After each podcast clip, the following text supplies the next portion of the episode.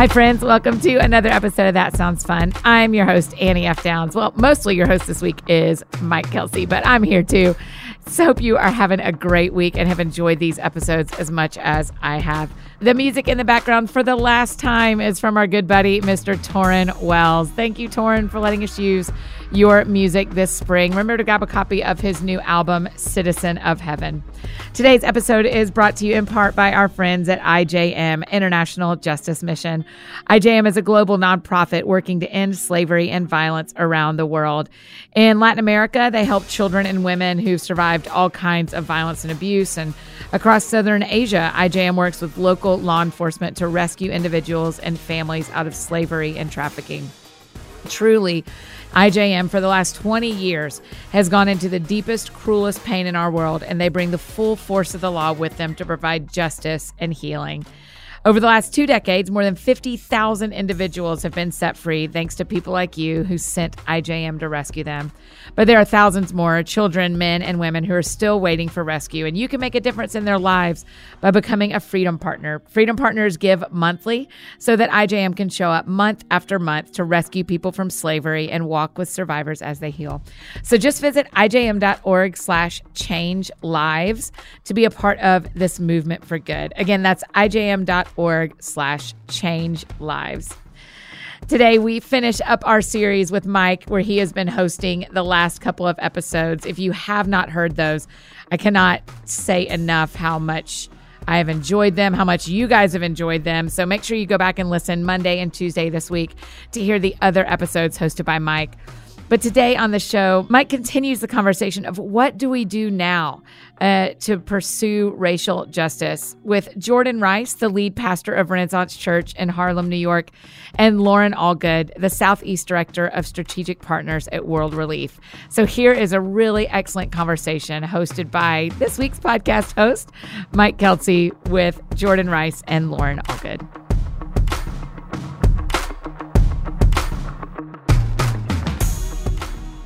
All right, it's Mike Kelsey, and uh, I'm one of the pastors of McLean Bible Church. I'm honored to be able to uh, just spend some time with y'all today on the That Sounds Fun podcast. And this whole episode is about one thing it's about action items. Uh, now, some of you may have heard me uh, interviewing with Annie uh, a couple weeks ago on issues of race and justice. And Annie has been uh, just walking this journey publicly for a while now. And one of the questions she gets, one of the questions I get, so often is uh, just what do I do? Uh, you know, I'm convinced that racial injustice is a serious problem in our country, in my community, maybe even in my church or family, maybe even in my own heart. But what do I do?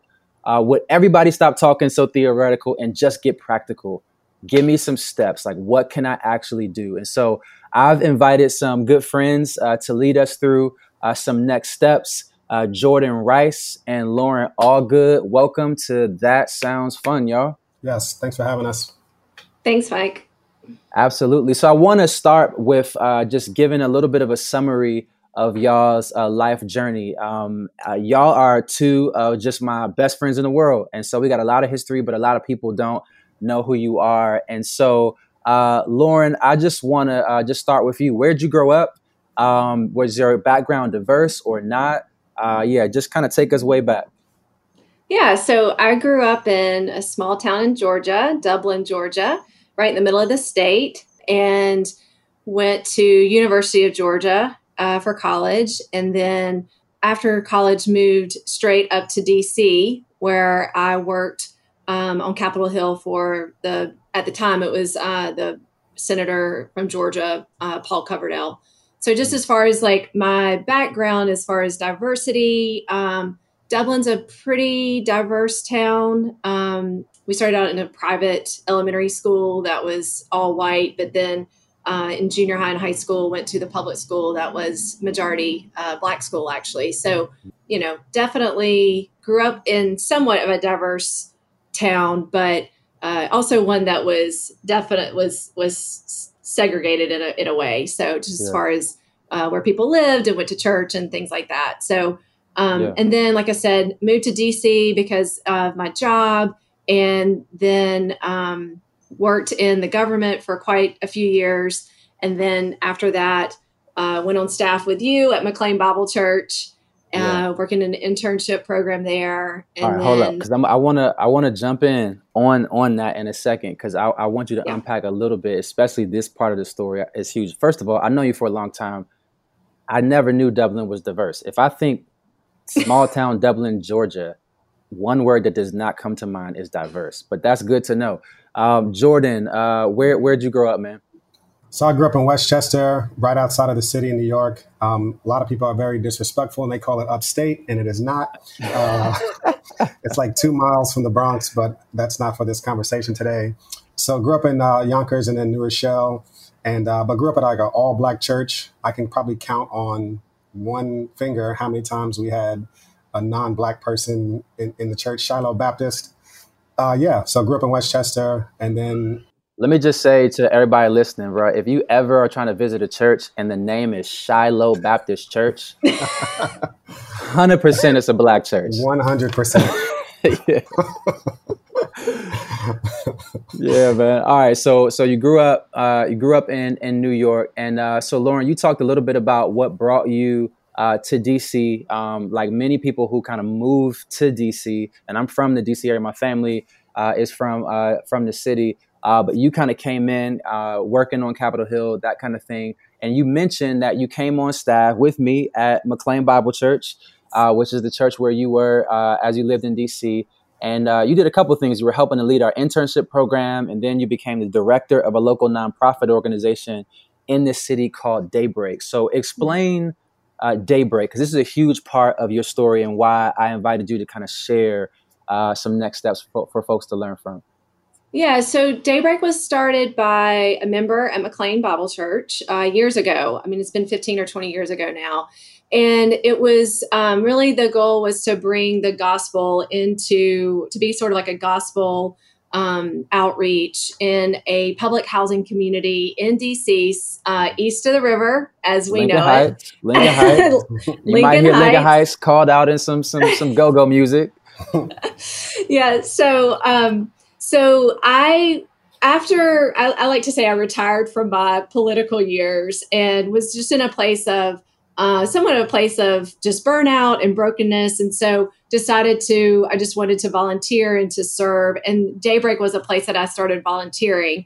Um, but then in the end of 2009, um, became the executive director there. And so what's ha- what happened is it originally was an outreach. I would say like an outreach ministry of McLean but the housing authority uh, saw what was happening there, like through the um, outreach programs, and offered to uh, give space in the community. Mm-hmm. And so that meant that uh, Daybreak eventually became a community organization and really focused on the education um, of the kids and as well as parents. So had several programs around, you know, after school programming and summer camp and, and those kinds of things.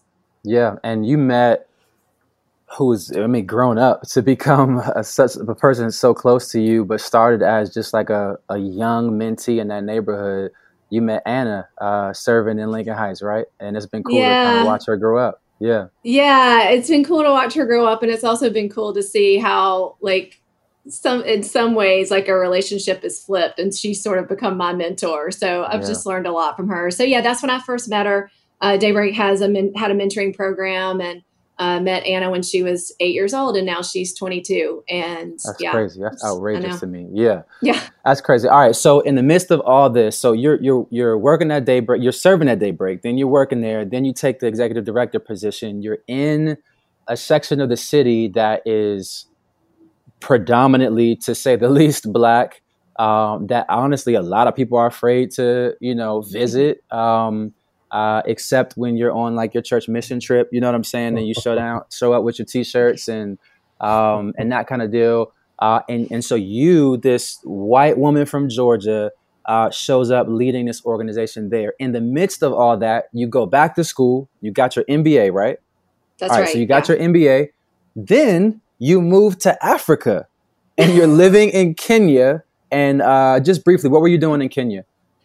So, um, as part of being at McLean, got I got really involved in missions and had gotten connected to an organization called New Hope Initiative, and so they needed help with just uh, building capacity of their projects and um, working alongside their leaders. And I just saw an opportunity. I'd always wanted to to be involved in missions overseas, and just saw an opportunity that maybe I could serve um, in that particular way by helping their leaders. And so I moved over and spent.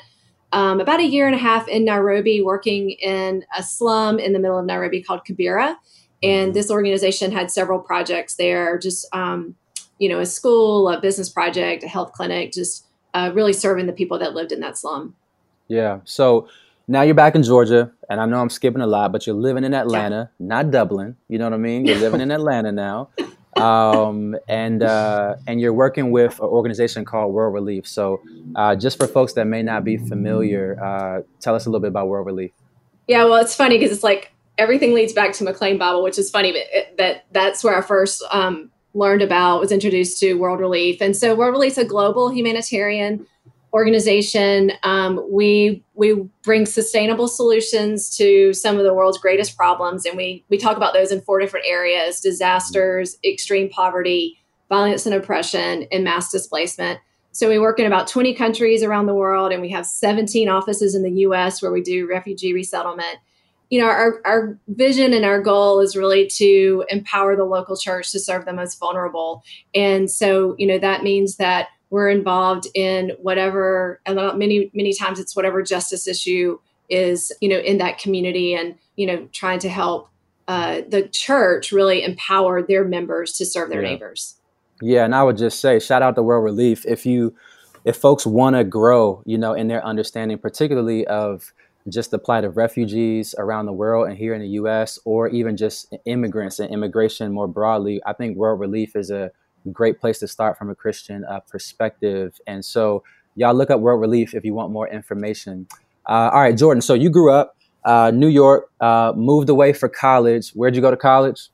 Uh, I went to Morgan State University in Baltimore. Uh, it's an HBCU, historically black college and university. Uh, fun fact on my grandmother, on my mother's side, I'm a fifth generation uh, HBCU grad. Uh, wow. My great great great grandmother was in the second class ever at Hampton. Wow, wow, that is strong. I just saw I just saw this today actually. That uh, I don't know if you saw this. Uh, Netflix CEO uh, donated 120 million dollars to support historically black colleges and universities. So oh, I think it's like 40 million to Spelman College in Atlanta, 40 million to to Morehouse, 40 million to the United Negro College Fund. Um, so uh, man, shout out to Netflix CEO. I, you know, I hope there's, I, you know, I, I hope that's that's a, a legit move. Um, uh, but uh, I'm I'm I'm excited about about that assistance, man. So you went to HBCU. That is in your uh, just heritage uh, to attend historically black colleges and universities. Yeah. And then you end up getting your law degree and practice law in, in, in New York. What kind of law did you practice? Uh, mainly uh, juvenile delinquency defense and family court in general. I think a piece of me was always knowing that I was going to get into ministry, but trying to do everything that I could in my within my power to not go into ministry. So doing like civil rights stuff and juvenile delinquency defense felt like I could hold off the beast of ministry for a little while, but that didn't work. John got you. It got me too. And and your family, right, is you you come from a law family, right? Oh yeah. So growing up, my mother was a lawyer, my dad is a lawyer, and my mother actually became a judge when I was a teenager. And you know, when when we would have an argument in my house, my mother would just say, "You got ten minutes, present your case." and you know, if you were trying to get some more uh, another fruit roll up, it was like, "Well, you got you got ten you better, minutes." you, better, you better look at them nutrition facts real quick. So all right, so uh, so then you felt called to pastoral ministry. You end up getting, uh, in addition to a law degree and practicing law. Then I hate people like you, dog. Like, oh, so I said it already on this show before, man. I, by the grace of God and and by the skin of my teeth, I graduated from undergrad.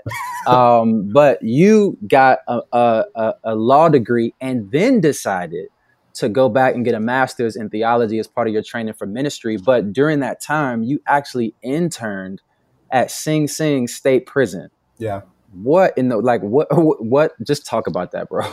Yeah, I had some negative experiences in church and I, again, I was trying to think about what I could do for ministry that wasn't going to be in church. So I reached out to some friends and thought about some things and decided to do like a chaplaincy residency at Sing Sing. And really that experience changed my life. My mentor there, who I really randomly formed a relationship with, was a, mentor and a super godly man that actually gave me faith back in the in the church. So, but that was it was unearthed. It was it was very disturbing to see uh, what life is like for people in prison. Uh, to see the overwhelming majority of people in prison are just black and brown, um, and it, it, was it was just very sad to see particularly mm. when all of the things I've studied and researched and seen in court is that black people are not committing more crimes. They're just treated more harshly when they are in front of the judge and in front of mm. juries in terms of receiving sentences. Uh, so it's it, it's very yeah, and that, and and dude, and that's not that's not just stuff that you've seen on Twitter. You know what I'm saying? That's stuff that you've actually seen in my own as an attorney in the courtroom. Yeah, I've had yeah. the same judge for the same crime with two different kids they literally gave one kid a slap on the wrist, and the other kid they tried to give him two years in juvie for the same mm. crime. Literally, mm. both both both of them had the first a first time offense of bringing a BB gun to school, and one kid they literally gave him a slap on the wrist. The other kid they tried to put him in juvie, kick him out of yeah. school, expel him. Uh, same judge, same county attorney. One was black, one was white. I'll let you fill in mm. the blanks for who was who. yeah. yeah. So, so this stuff is real, man. And, and so you you you're now leading uh, Renaissance Church in Harlem, New York, uh, with your wife uh, Jess, and and just a great squad of folks that are that are there at Renaissance. Um, and y'all, we don't have time to get you know into all this in this episode. At some point, man, uh, yeah, y'all y'all should learn more about Jordan's story. But Jordan married Jess. Both of them were widowed in their twenties. Um, and uh, it's a pretty amazing story of God's grace and strength in the midst of suffering. Uh, and they met each other through some mu- mutual friends and ended up getting married. And it's not like a, a nice, pretty bow that you tie on top of the story. It's still difficult. Uh, and it's still it's it's pretty complicated, you know, uh, especially since you guys are still very much so love and are in relationship, you know, with your former in-laws. But uh, that's not what this episode is about. I'm just saying, shout out to you and Jess uh, folks, y'all should just Google Jordan Rice and Jessica Rice and look up their story. And if this was my podcast, this would be the point in the show where I would say we'll have to have you back uh, on sometime to share that story. But this ain't my show. Um, I don't have a show. I don't even know why I'm doing this. I have no idea what I'm doing right now. Um, so, all right, uh, just one question that uh, we've been asking folks this week, and uh, and if you remember, cool. If you don't, no problem. But what's the first time you remember being aware of your race. And then we're just going to spend the rest of this episode literally walking through step by step some things people can can do. But I think this is important. Jordan, for you, what's the first time you remember being aware aware that you weren't just a human, you weren't just somebody with brown skin, like you were black? I think it was first grade because like uh, where I grew up in, in New Rochelle, it's very diverse, you know, and I remember like in kindergarten having all these play dates with like Jewish kids, um, and just kids from all different ethnicities. And in first grade, for whatever reason, in the cafeteria, we kind of started to sit with other black kids. And then I just started to notice that there was a difference between me and, and other kids. And I'm sure I didn't pick up on any microaggressions that were happening, but that's when I started to realize that, oh, I'm black and it's not really acceptable for me to be hanging out with white kids. Hmm. Lauren, what about you? Yeah, I'm not. I'm. I don't know that I. I know the answer to that question. Um, I mean, I, I think about just when I say Dublin was diverse. It, I, I mean, there were black people and there were white people, but that's pretty much the extent to the diversity. But you know, my dad uh, had a small business and hired, you know, kind of had a diverse group of employees, and then you know, like I said, like I went to an elementary school that was all white, and then probably when I went into junior high. That's probably, I don't know that I would say um, I was aware that I was white. I think maybe that's when I became aware that there are black people and white people and there are, you know, we interact a certain way together. So mm-hmm. like in, you know, in junior highs when I first saw like, oh, in the lunchroom, black people sit on one side, white people sit on the other. I realized like black people go to these churches, white people go to these churches. So I don't know that it, that's really personal, but definitely when I first started kind of seeing that there was a difference. Yeah. And I love, you know, asking people that question. And I and I, I would encourage all of us as we're talking to people, especially people different from us, uh, about race. That's a helpful question to ask because we're we've all been like I think about people who have kind of immigrated to the U.S. Whether they're first generation or second generation, that experience of realizing, of learning the racial categories in the United States and realizing how you fit in, that's very different than uh, my experience learning about being black or Lauren, your experience about you know being white. Uh, but but we've all been formed in some specific ways, and it's important for us to to know that. Um, so all right, so we we've kind of gotten to know each other. I hope folks kind of can connect with your stories a little bit. But the whole point of this episode, and the reason why I immediately thought of the two of you, is because you are two people that I believe have a lot of wisdom to give when it comes to concrete, practical steps a person can take to grow when it comes to issues of race and issues of justice. And Jordan, you preached a sermon recently uh, on on justice, and you laid out some helpful steps for people to take uh, who want to become more aware and active when it comes to racial injustice. And in case people want to find it, they can go to renaissancenyc.com. And uh, it's the sermon from Sunday, June 14th, and it's called How Do We Pursue Racial Justice? Uh, and I know uh, Lauren was able to watch that sermon too. The first point you make, which I think is helpful as we talk about next steps, is that justice from a Christian perspective isn't necessarily what we typically think about when we talk about justice in our 21st century American context. And so I think it's helpful for people to understand this because it really does influence the steps that you take. Uh, so, just to catch everybody up to speed, what is justice in the Bible? So, justice in the Bible is two things. It's definitely that concept that we have, it's punitive, right? So, there is that notion of justice where if someone commits a crime, that there is some addressing of that crime that was committed so, to make sure that there is something paid for an offense that happens. But justice is much bigger than just punitive in the Bible, it's also restorative. So I love this one definition of shalom or the, the definition of justice in the Bible, which is mishpat, where nothing is broken and nothing is missing. Hmm. And this is the this is what justice is in the Bible, where nothing is broken and nothing is missing, and that where people, God's people, are giving of themselves to make sure that uh, those who are made in the image of God, the Imago Dei, uh, have the basic human needs to to survive and to thrive uh, as people. Um, and we're, we're not just giving people punitive justice when they commit a crime, but we're also focusing focusing on restorative justice. Mm-hmm. How do we mm-hmm. restore people who have been broken uh, or have been on, a, on the wrong end of some mistreatment?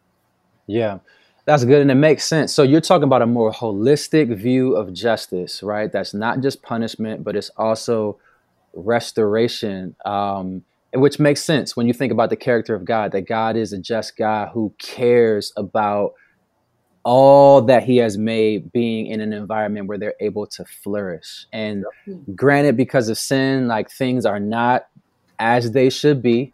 We all recognize that, especially over these last uh, several weeks.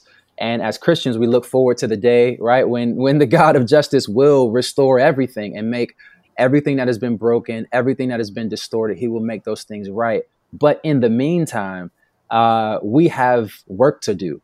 Like we have a responsibility as human beings who have been made in the image of God. But even specifically, I would say, and, and maybe even in a more emphatic way, I would say for us as Christians, like if if anybody should care about justice, like man, Christians should not be the ones sitting on the bench you know when it comes to these issues. Yeah we should be we should be uh, ahead of of the game on these issues. And uh, so let's talk through these steps. And and your sermon is, is kind of those points you gave are so helpful and it's just kind of the framework that i want us to walk through. So the first step jordan you said for anybody listening who who says, What do I do? How do I get involved? I see these issues. I want to go out and I want to protest. I want to march. I want to lobby, you know, my you know, local officials and state officials. And like you said, first step is for you to go inward. And if you're taking notes, here we go. First step, go inward before you engage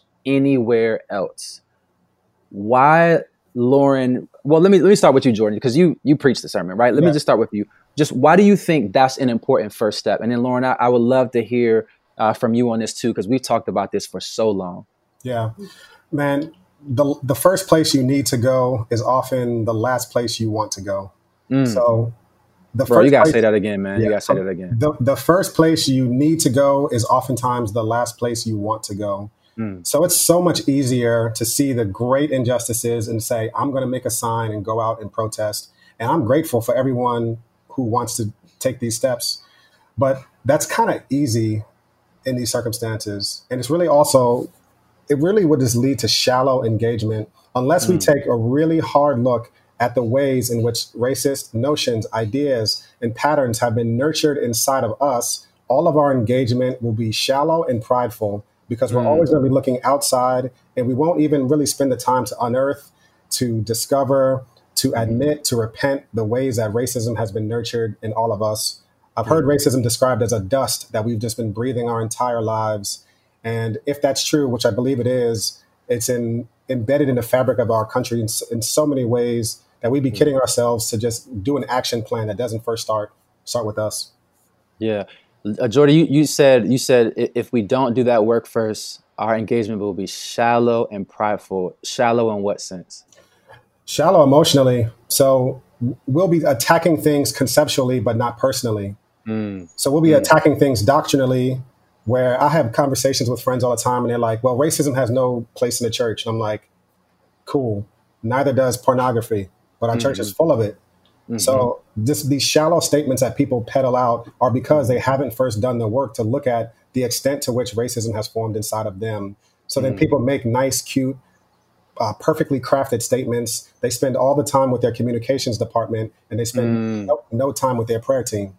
Mm. Um, and it leads it's emotionally shallow to, to do these things, and then your engagement is prideful because now you're just telling people what they need to do, and you yourself haven't even done that yet. Yeah. So Man. then, it, yeah, yeah. Uh, so yeah, Lauren, that going inward, why would you say, just in general, that's an important first step? Well, for me, it's uh, you know I've said this to you before, Mike. Like these issues are are just part of being like you guys already touched on it. Like to be a Christian is to care about justice, and I think you know when you talk about going inward, like that's just a part to me it's just a part of the christian life. I mean it's about mm. sin. It's about like you know asking god to show you the parts of you that you know he still needs to redeem. And mm-hmm. um and so it's just yeah i think going i don't know how we move forward without going inward first. To me that's just been part of just my christian walk. And i mean i love that Jordan used um, Psalm 139 in his sermon because I mean that really is just such a simple way to to begin asking God, you know, what are the blind spots in my mm-hmm. heart, and mm-hmm. you know, where, what are the things that that you want to, um, you know, where do I need to repent, and what are the things that you yeah. you know want to redeem in my life. That's so good. And I, I mean, I think about even Jesus is clear, right? He's like, why do you point out the log in somebody else's eye you haven't even taken out the speck in your own. And it also made me think about uh, the prophet Nathan with with King David, right? He, Nathan comes to David talking about this crazy story about this dude that's just reckless and just doing all kind of crazy stuff, and David is legit angry. Like he's like legit angry. Like if this is 2020, my man is on Instagram just popping off. He's he's in his IG stories like going crazy and then Nathan says, You are that man. You know what I mean? Like your anger is turned outward, but you haven't even turned that anger anger inward. Um, forget turning it inward. You haven't even spent long enough to even realize just That's how how that is even that is even there, man. So Jordan, you you gave your church a guide uh, to help them do this kind of internal work. And so I want to ask you, man, would you be willing to just walk us through those questions, those reflection questions that you have in that guide because I think, man, it's so helpful for me when I was thinking through those questions, and I think it'll be helpful for people listening, man. So just walk us through those questions. So yeah, so this is the beginning for people as we kind of it's a long, lifelong journey to to really process this stuff, but. The first uh, aspect of it, we're looking at just some of the explicit messages that you heard growing up about race from your parents or your grandparents and this is really important that you don't consider what impact they've had on you yet. you should just really list them out. And maybe in the show mm. notes, we can include some of these questions as well. So, mm-hmm. what are these yeah. explicit messages that you've heard? It uh, could be a passing comment from your parents or your grandparents. And then, what were the implicit messages that you heard uh, growing up about race from your parents and grandparents? So, mm-hmm. what were the some of the implicit things that they did um, that, although on its surface it wasn't explicitly racist or uh, had a connotation about race, that now looking back on it, you can tell that there was a message behind it. Mm-hmm. And then, so first is grandparents and parents, and then second is what were the explicit messages you heard growing up about race from your community? What this this is your friends, your school, your church, mm-hmm. um, and then taking that same implicit look from your friends, your, your school, and your church.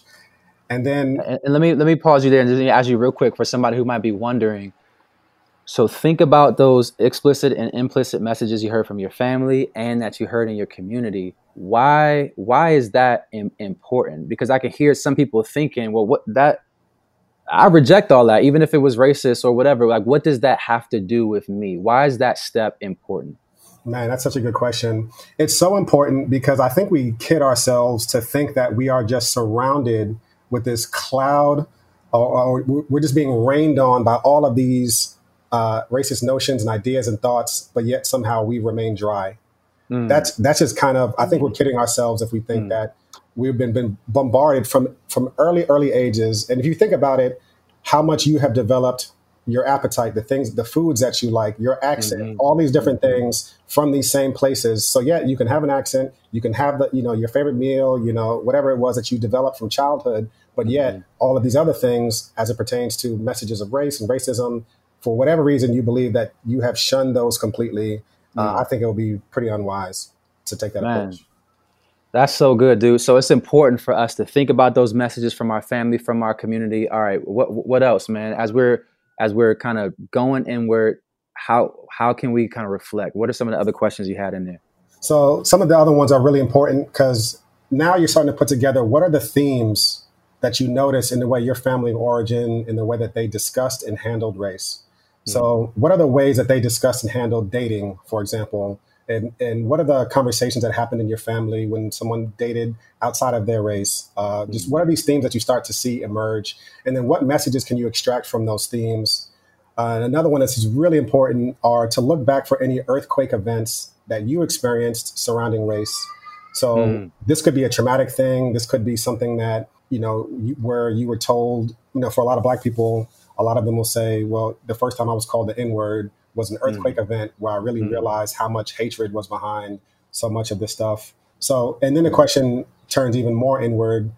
Now we're thinking, what are the things that you have thought about people based mm. on the explicit and implicit messaging you heard from your family of origin and community?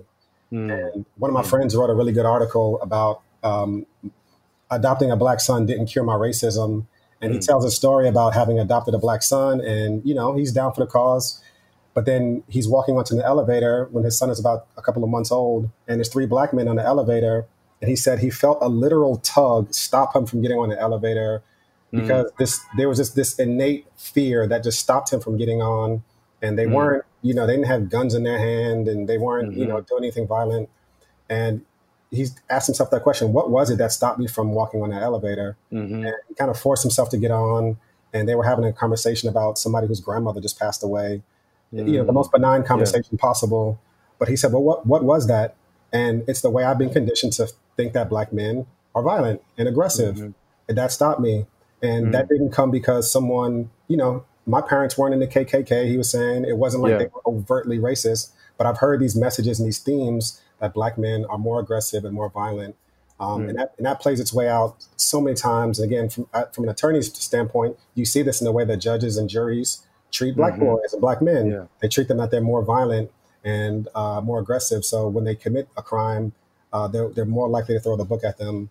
So, and then it gets even more inward and it says, well, what are the messages that you believe now? Mm. What are the mm. tugs that you have right this second? Yeah.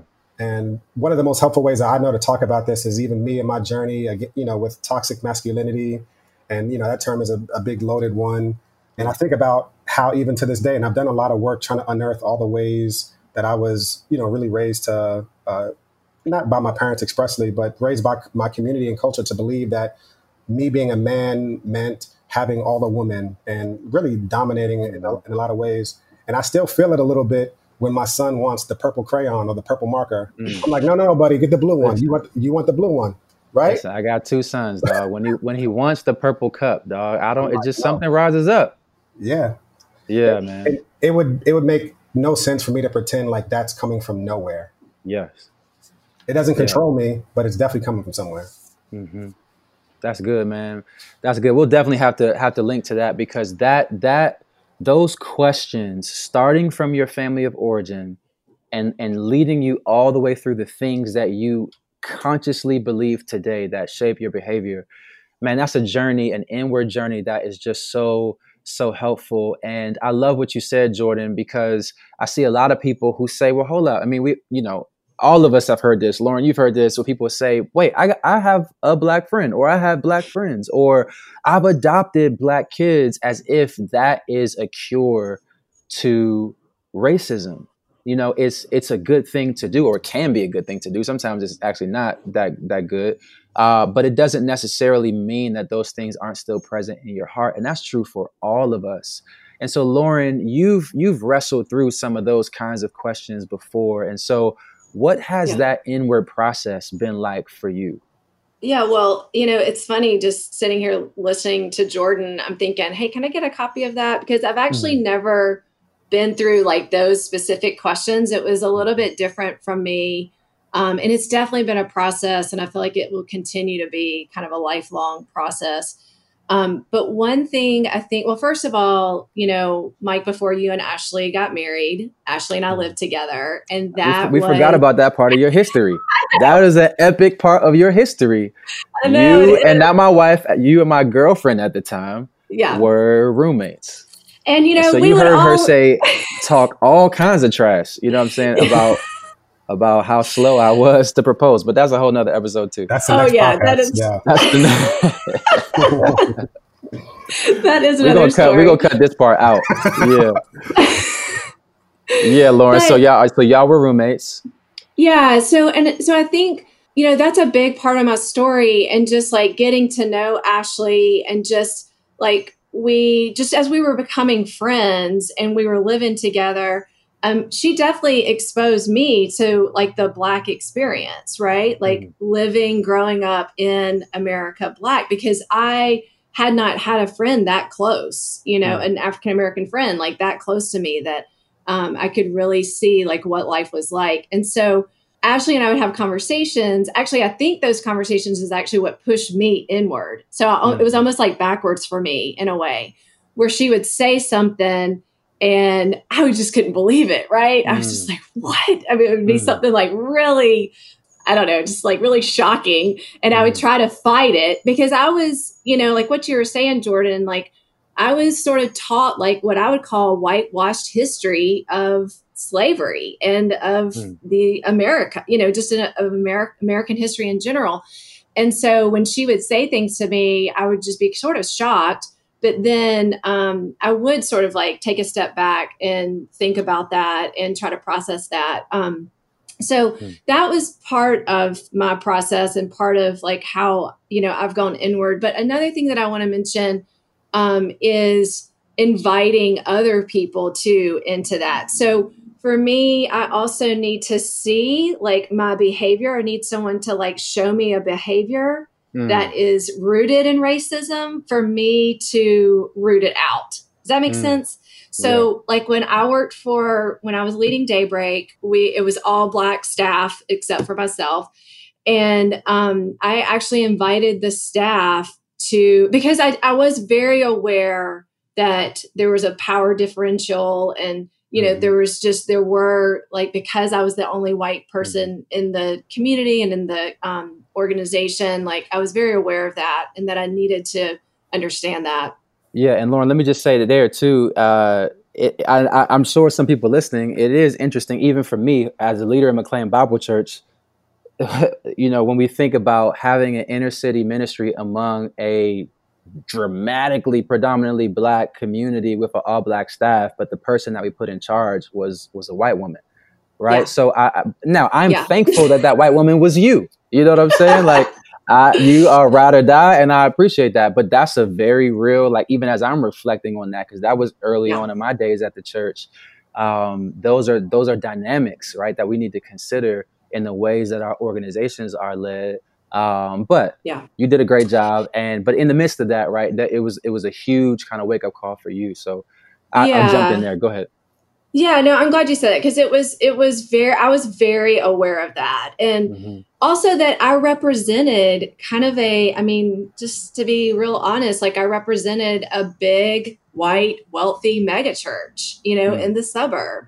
And there's a lot that came with that, you know, that I mm-hmm. needed to really better understand. And so what I did is I I invited the staff to show me like where my behavior was you know, racist or even just like, you know, not aligned with the heart of God, right? So, mm-hmm. um, and so they would tell me things like, oh, like, you know, we'd have these long conversations, but then I would ask them, hey, when you see me do it, like in that moment, can you just pull me to the side and tell me? Because I, I need to, I need to, I need like a real, like, tangible example. And so yeah. Jeremy, who worked with me, um, I think you guys both know Jeremy he did that once and he did it in a very discreet way.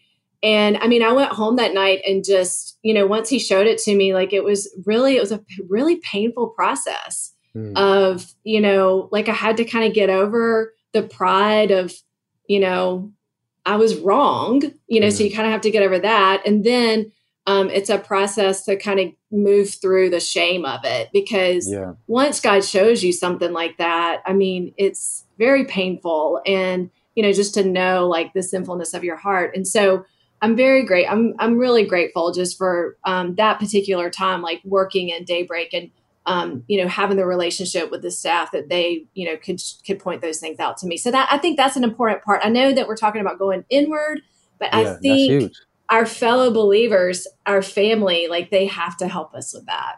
That's so good. And it takes it takes a lot of humility, you know, for you to invite folks to to to be able to say, I mean, that's like that that that's such so sensitive, you know, but for you to invite people to share that with you, and it took a lot of courage for for Jeremy and them to love you enough to not just cancel you or not just pop off every time you said something but to they loved you enough to tell you the truth. They were gracious, you know what I'm saying? Like they stuck around with you in your process, but they loved you enough to look you in your face and say Miss Lauren because I know all the kids and, and, and y'all all called each other Miss and Mister in front of the kids. They would say Miss Lauren, I need to point this out about the way that you're making these decisions or interacting with people. And you brought up yeah. shame. And Jordan, this is something that you and I have talked about, bro. And oh, yeah. you, I think, dog, you have done such a just amazing work around this uh, in leading your congregation. And this was a major light bulb for me, even in my leadership in my church. Uh, man, how, what would you say to white brothers and sisters who are listening about what some might call white guilt, or uh, just more broadly speaking, the shame involved in walking through these steps in this journey, man? What would you say about that, shame? Man, I would say that this is the process by which God is going to use to make you a real Christian. That we would we would really rely on Jesus Hmm. and not on our efforts. So many of us we experience shame because we're attaching our identity to our to our efforts. We do not hmm. believe we're not really believing that we are good with God completely based on what Jesus has done on the cross. We think it hmm. is Jesus plus the fact that I don't have any racist ideas in my head.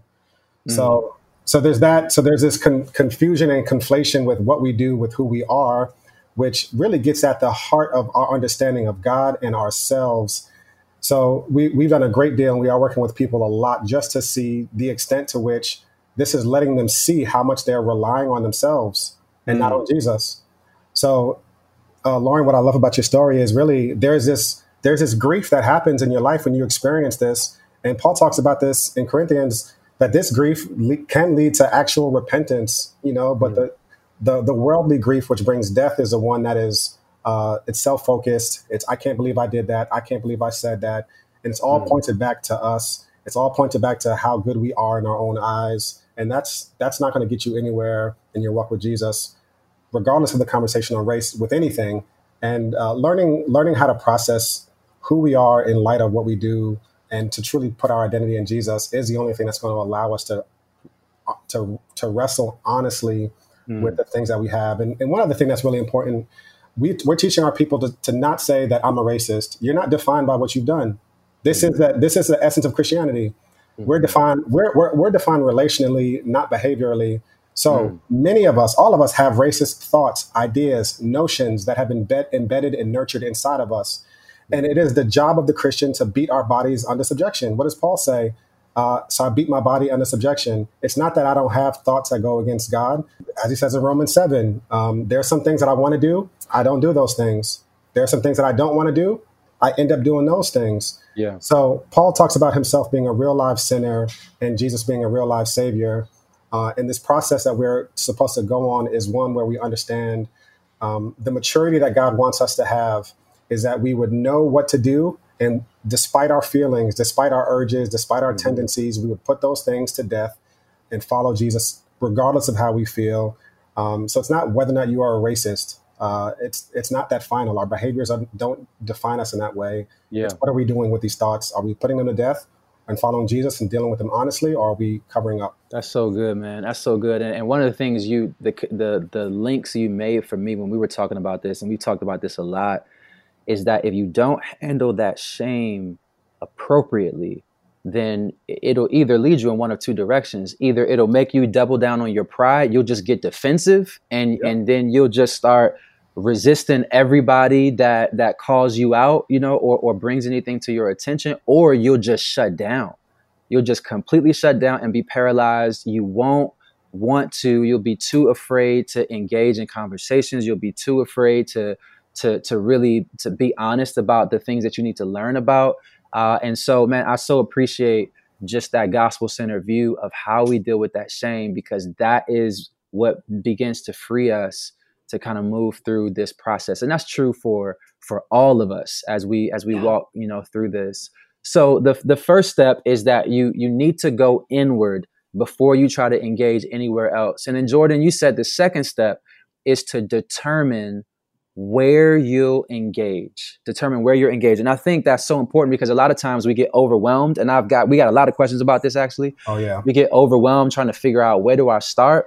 And uh, and you made a good point in your sermon man uh, and you, you gave an example and i'll let people listen to the sermon. Uh, but the, the the point that you made was you said don't make the mistake that i made of thinking that everyone has to be as passionate about things as you're passionate about in order to be a servant of Christ. Now, we should all care, especially if you're a Christian, we should all care about justice. We should all care about vulnerable and marginalized and oppressed people for sure. That's non-negotiable. That is that is a part of what it means to be a Christian. James is clear about that in, in, in James chapter one about what true religion looks like for sure. So all of us should be passionate about that. But we're all gonna pursue that passion in different ways. And you you you made it clear that we all have a different role to play. So you got to determine where you'll engage. And Lauren, I wanted to ask you how how did how did all this affect your decision even about where to go to church? So we've we've kind of heard about uh, yeah. you you know serving at daybreak and going to Kenya and all of that. But when you moved to Atlanta, you had to make a decision about where you were going to become a member of a local church. And so, yeah. talk to us about that because that definitely is a, a place of engagement. Yeah. So when I moved to Atlanta, it, the goal was really to be closer to family, and so so I I didn't move here to work in like a in a particular like passion area other than like I just really wanted to be close to my family. And mm-hmm. so I think that that for me that meant okay when I choose a church, um, I kind of, you know, just based on the, my journey and thinking about my time at Daybreak and just what we learned about doing a gospel mi- ministry outside of the church in some ways we just really had this desire that in this prayer that god would bring would plant a church in lincoln heights. And actually he has now um, which is really cool a whole nother story. So when i came to atlanta i really wanted to be there's a couple of things like i um, my two top things were preaching and you know that the church and the pastors held up the gospel and the word of god and then the second one was diversity but i would go like a step further in that that I really wanted to um, be under Black leadership because. Mm. Uh, the churches, most of the churches in Atlanta are either white or black. Um, I mean, there are some that are more, a little more diverse than that, but for the most part, and so yeah i just that was kind of how i filtered my uh, thought process that uh, if we really want to see racial equality and justice in the church i feel like white people have to put themselves under minority leadership. And so that was a big hmm. part of why i decided to go to cornerstone. Why though? So you say like i really wanted you know uh, to be under black leadership why? Why why was that important for you? And and and this is this does not have to be the case and I and I know you this doesn't have to be the case for everybody, but I think it's important for folks to kind of hear your thought process. Why was that an important thing for you as you thought about where to go to church? I think just to be um well, maybe I should back up a little bit. So I believe, you know, that God intends um like when we read in Revelation, like I just love the picture of uh, tribes, tongues, and nations, like mm-hmm. all will all be gathered. together. Yeah, all gathered together. And so. I think that that's what we see in heaven. And I think that that's what we should work toward on earth, even though we mm-hmm. know that that won't, you know, that won't be complete until then. Um, and so that that's a big just when I read scripture, that's just um, to me that just seems like a, the heart of God. And so mm. when you look at churches throughout, I mean, particularly here in Atlanta, but really anywhere, um, the the only way I see to you know the only way I see worshiping and being community with a diverse group of people that reflect like the you know that reflect the image of God, like the glory of God, is. Mm is that is that you know it would be important to me my conclusion was there it would be important to be in a church with black leadership. I don't know if i answer your question but you did you did and, and it's helpful and, and, i think the reason why i wanted to tease it out a little bit is so that when we think about our lives uh, and we really surrender them to to jesus completely um, and even for those who are listening who are not christians who want to uh, sometimes we celebrate diversity as if diversity itself is the goal Mm. Um, but uh, diversity is, is not the goal. Movie theaters are diverse. You know what I'm saying? It, it's nothing transformational happening in the movie theater. Uh, you know what I mean? Uh, but but we're looking for transformation. Like we're looking for genuine equity and justice and reconciliation in the broadest, most holistic sense of the term. Right? Not just hugging each other and singing kumbaya, but genuine reconciliation. And uh, and so that's going to affect where we decide to live it's going to affect where we decide to, to, to go to church. Like it this is a whole life commitment that we're talking about. And we'll all like jordan said in terms of determining where to engage we all give each other grace and kind of deciding how that plays out. But uh, i love how you answered the question. I think it's just helpful for people to, to hear what went into that. Jordan uh, what what uh, what are some of the best ways to figure out uh, under this step of determining where you're engaged uh, to figure out where God might be calling you to, to get involved? Yeah, I think the most helpful preamble to that is really where is God calling me to get involved today? That I think what paralyzes us so often is that we're looking at, all right, God, what is the next 10 years, five years? And like the question is, what should I be doing today?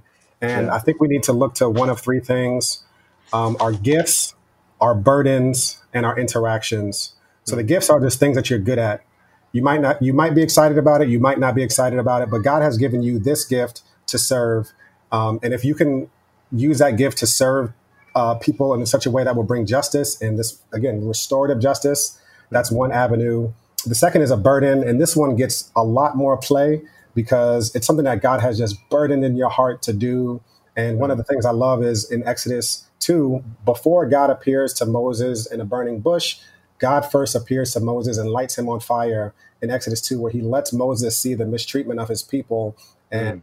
he, Moses gets so mad that he goes down and actually kills the Egyptian, uh, which gives us a warning one against taking things into our own hands. But it also shows us that God oftentimes allows us to be burdened before he comes to us with a command to do something.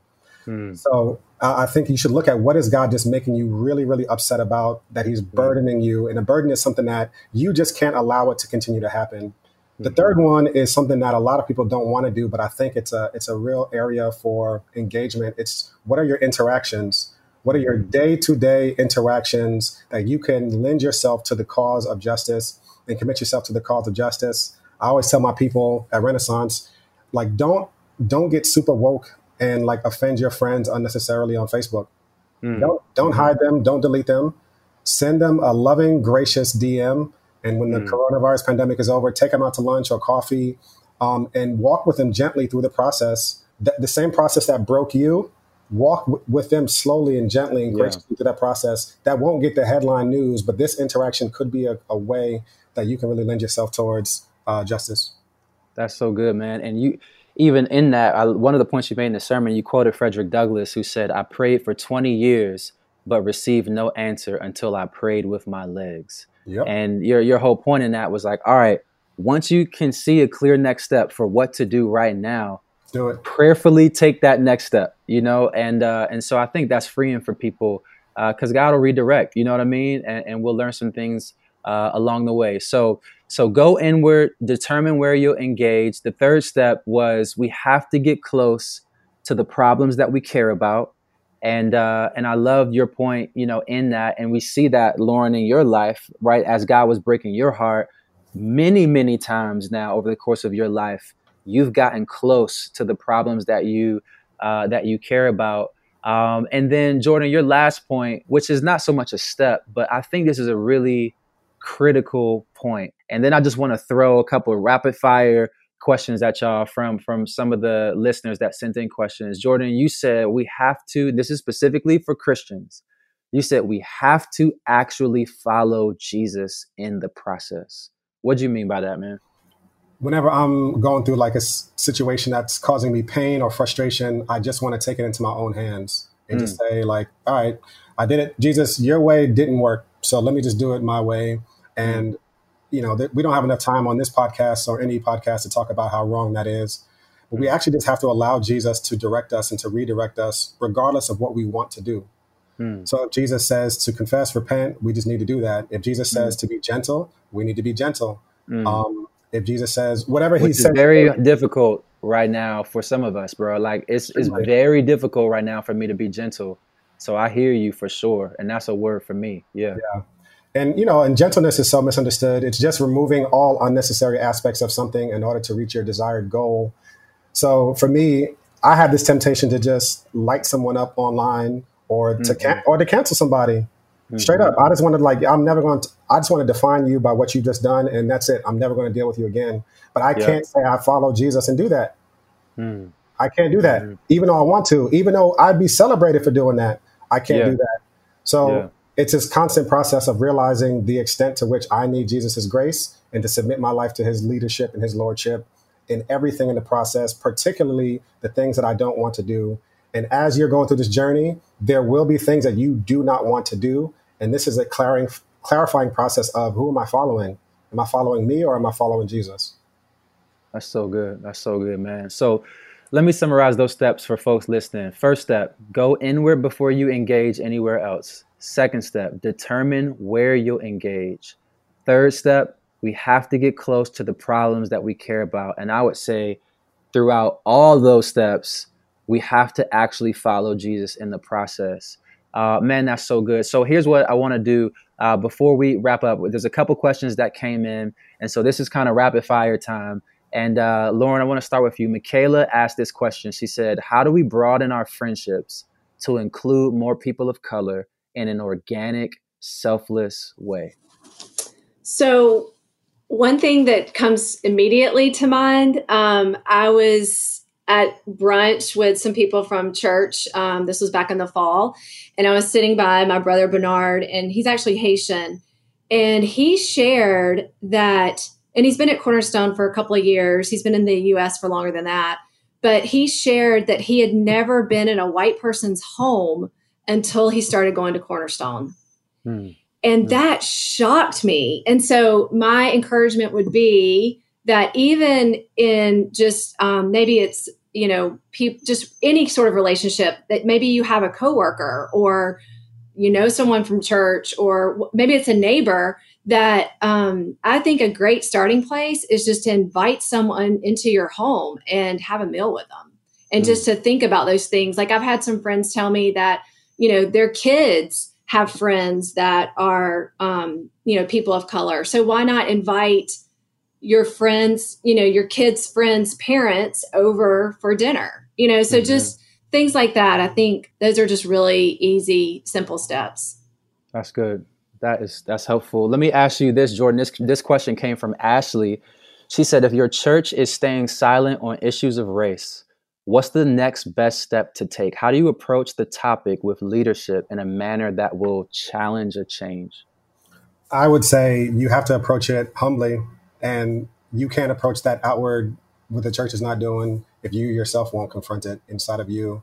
And mm. I think you need to go through that process internally of working out how racist notions and ideas and thoughts have been nurtured in you and how you found freedom in that and then go to your church with this you know how this has deepened your discipleship path with jesus mm-hmm. and mm-hmm. what this experience has been like for you and how it would be so helpful for the rest of people to also hear something similar to this um, I, I always want to caution against doing that but secondly i would say determine how long you can commit if they're not listening for you, you know, pray through that. Maybe it's three months, maybe it's six months, maybe it's a year, uh, whatever that timeline looks like. And then at a mm-hmm. certain point, um, after you've done the hard work internally and you brought it up graciously to them, then I would uh, I, I, would not demand immediate diversity because I don't, I don't know that the goal for every church is diversity. I think the goal mm-hmm. is solidarity for a lot of mm-hmm. churches.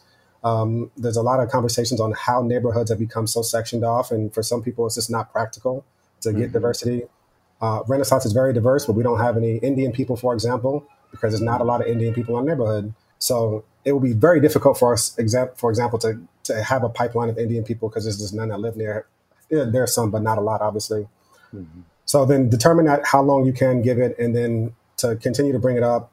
But you can state things in an affirmative way about just how the value you found in really going through this process of unearthing racism to, to really make sure that they're addressing the issues of race. Yeah, man. I appreciate that. And I, I want to underscore that, man, especially uh, for people in general. But I want to say specifically to people of color, uh, what Jordan just said, just hear hear that, like hear everything he just said, uh, uh, from the inward work to the the the humble way that you approach, but also in terms of deciding how long you can stay. And I just want, because I want to give some folks freedom, especially people of color. Sometimes we feel so guilty about leaving a church. Uh, it is okay um, if if over time as you are talking humbly to your leaders and um, and, and and we have to be patient for sure let people go through their process they have a responsibility to lead the church. Uh, but at a certain point it's okay uh, on this issue i think to to look and just say this is not it's not a safe place for me. Like this is yeah. not a place where i can be discipled in all of who i am uh, that's that's okay. You know, yeah. don't do that off day one. Don't do that off a, you know, what I'm saying like a Twitter thread that you read. But uh, but it's it's okay uh, for that. There's there's thankfully we live in a country where there's many churches within the body of Christ that are faithfully preaching the gospel. Uh, Lauren, this was a, a, an important question. I think you've touched on it a little bit, but I want to make sure I ask it just so you can answer it. Elizabeth said, "How do we be an effective and helpful ally, right? When we're thinking about racial justice, without giving off the persona of being a white savior. Mm. Yeah. And for yeah, those who aren't familiar with what, what that means, white savior is often like white people who uh, kind of come in and kind of make themselves the center of attention and come in with a mindset that uh, that the world or this community needs me in order to you know, be better uh, without acknowledging ways that like I need this community in order to grow and be better. Um, so it's that's the white savior complex that it seems like Elizabeth is asking about. So Lauren, how do you avoid that? Yeah, I mean, I think it's like what I talked about earlier with, um, I think you said like humility and you know, um, in a po- like going in with a posture of learning and growing. But a couple of other things I would say is, um, what are your expectations? Like mm. what, you know, I mean, I, I think like I found myself expecting certain types of change or like effectiveness when that's really not where that's really not what we should be focused on. So, um, so I think just being real about like God has called me to serve this community, um, and God will bring the fruit and the transformation that He's going to do there. You know, it's not it's not on my own. It's not based on my own works. I say I think Jordan kind of touched on this earlier. And then the other thing, I think another really practical thing is just always being like in a support role of empowering local leadership, whatever mm-hmm. that might mean, or empowering, yeah. you know. Even when we like, think about missions, you know? Yes, yeah, yeah, yeah. I mean, that was kind of in the context of missions, but even, yeah. you know, Cornerstone is in a Black community. And so, like, I want to see, you know, my Black brothers and sisters, like, I want to be supporting them and encourage them and supporting them you know, as they go out and serve. And so just being in like a secondary position, I think is hmm important.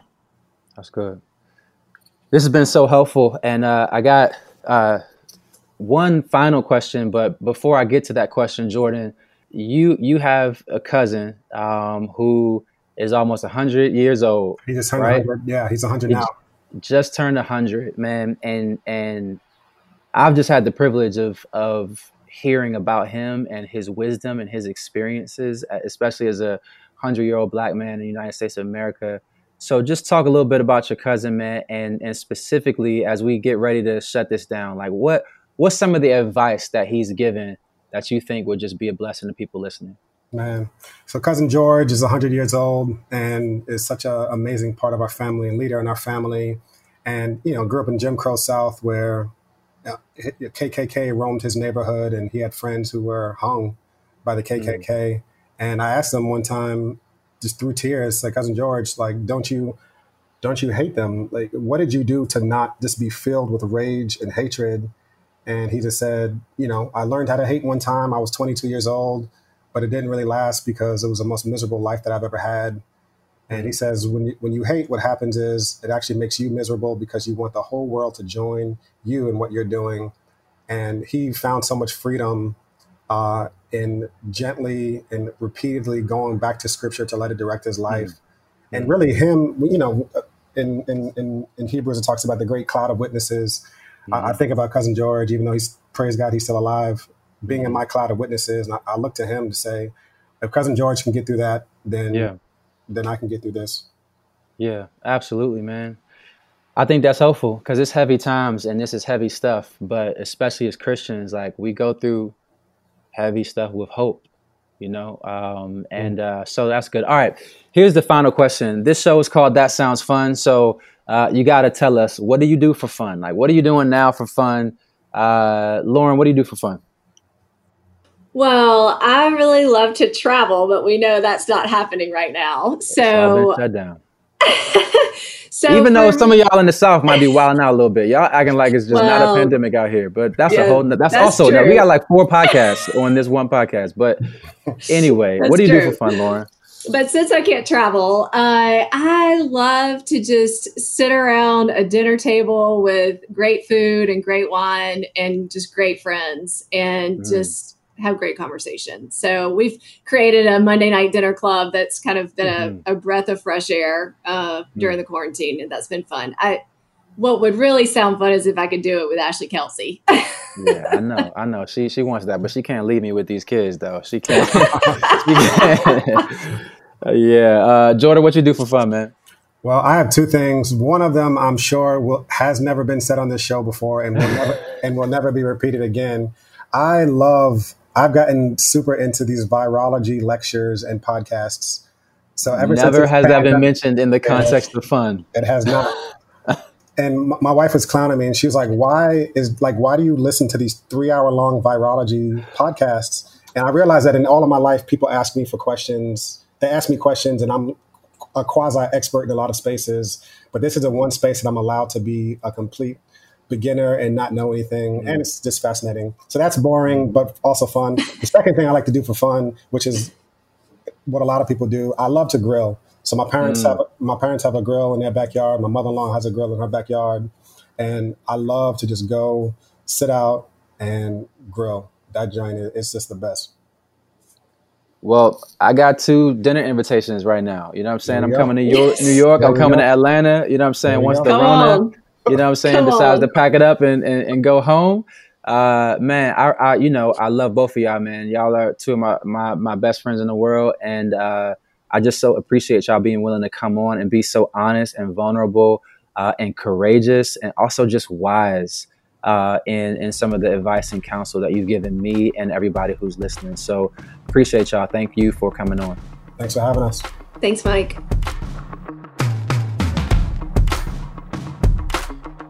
Oh, friends, another amazing episode by Mike Kelsey. Y'all, can you believe he's just been the best host this week, Mike? I cannot thank you enough. I'm so, so grateful for the time and energy and effort you put in to these three shows. I'm honored that you're the first co host we've ever hired to be on the show. So thank you so much, Mike, for all the work you've done this week. And thanks to Lauren and Jordan for joining him on this episode as well. Hey, just remember all the links that we share this week to Amazon. We'll use an affiliate link where the proceeds will go directly to Mike. So if you want to buy any of the books they've mentioned today or earlier this week, you can do that through the links we provided, and that will benefit directly to Mike.